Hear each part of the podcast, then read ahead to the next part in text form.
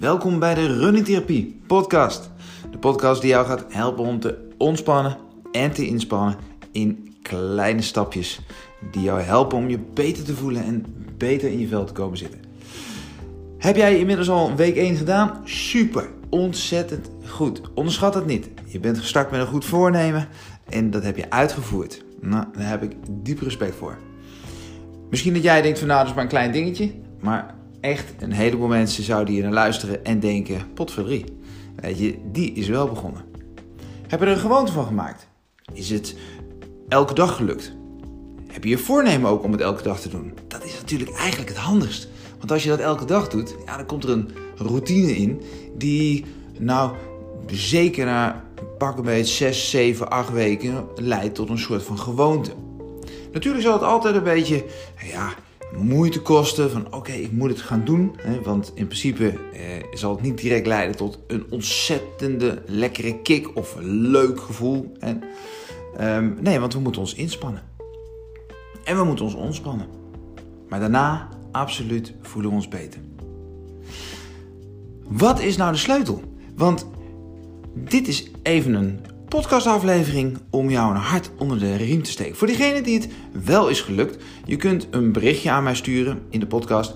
En dan hoor ik heel graag naar wat voor jou de sleutel was. Dat het wel is gelukt. Dat je inmiddels 1, 2, 3, 4 keer bent gaan lopen op deze manier. In week 1 die opbouw hebt gebruikt. 10 keer, 30 seconden gaan rennen in het drafje. En vervolgens daarna de rust weer gepakt te hebben.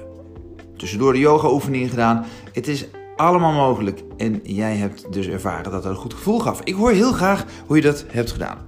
Daar kunnen andere mensen weer van leren. Maar even een hart onder de riem. Want als het nog niet is gelukt, maar je had wel je voornemen. Want ik weet zeker dat dat er is geweest. Anders had je dit namelijk niet geluisterd. Je hebt wel je voornemen, maar het is nog niet gelukt. Onderzoek dan eens waar het door komt. Onderzoek eens, zijn er gedachtegangen die een rol hebben gespeeld, dat je het nog niet hebt gedaan. Het komt nu niet uit. Of, nou, wat ik al eerder uitlegde, morgen begin ik. Of andere gedachtegangen. En heb je misschien ook ervaren dat je te moe was? Dat je te weinig energie had? Dus check dat ook. Of je energie voldoende is.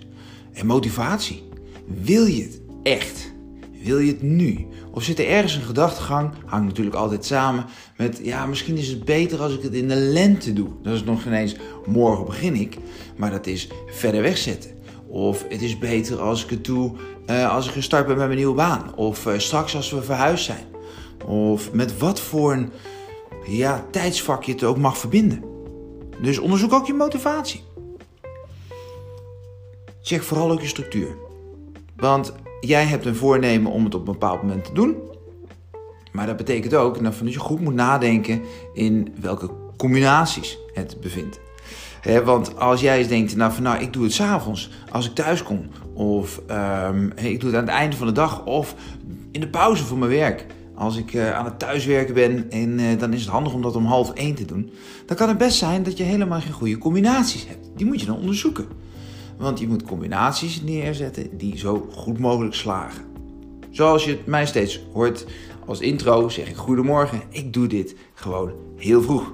Ik doe het vroeg in de ochtend, want dan ben ik nauwelijks afgeleid. En dan heb ik tijd en ruimte voor deze actie. En die bereid ik voor.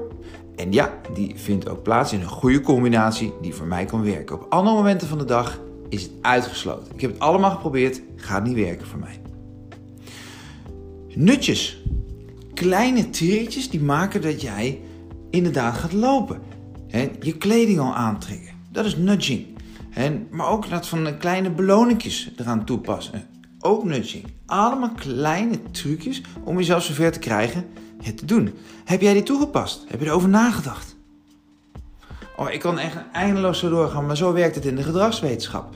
Heb jij voldoende gelegenheid gecreëerd? Is er een gelegenheid geweest dat je in de buurt kwam van de mogelijkheid om te gaan rennen?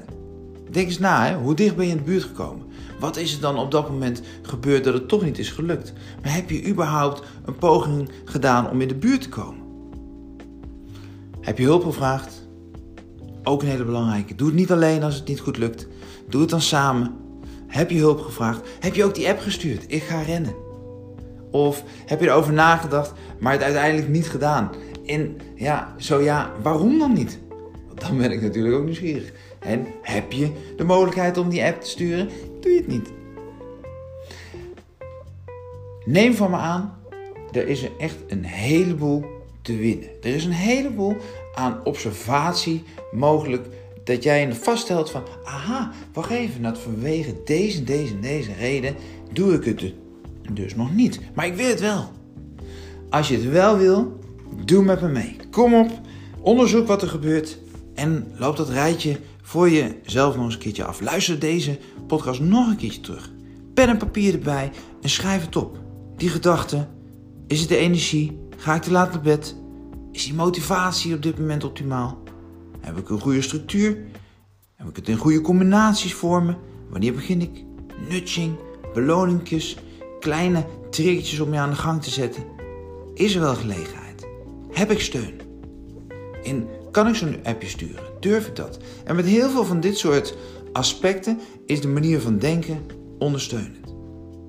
En dus ook beperkend. Beperkende gedachten.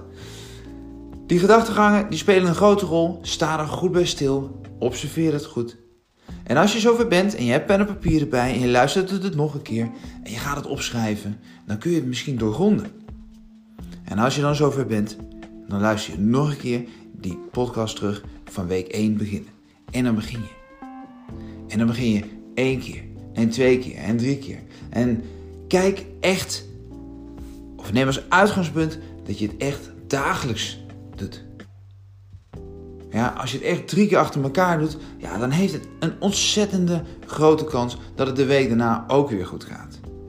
Creëer routine voor jezelf, het is de sleutel. Maar onderzoek zeker waarom die routine niet gevonden kan worden. Ik ben erbij, we doen het samen. Over 2 dagen ga ik weer een klein podcastje noteren, want ik vind het super gaaf en dat van onderwijs spreken juist mensen te ondersteunen, want dit is namelijk gedrag. En gedragsverandering, dat is moeilijk en dat is bereikbaar, maar dat gaat in kleine stapjes. Als je maar weet waar soms de drempels en de triggers zitten. Pen en papier, schrijf het op, luister week 1 terug. Als je alle drempels weet, wij spreken elkaar weer. Tot de volgende podcast.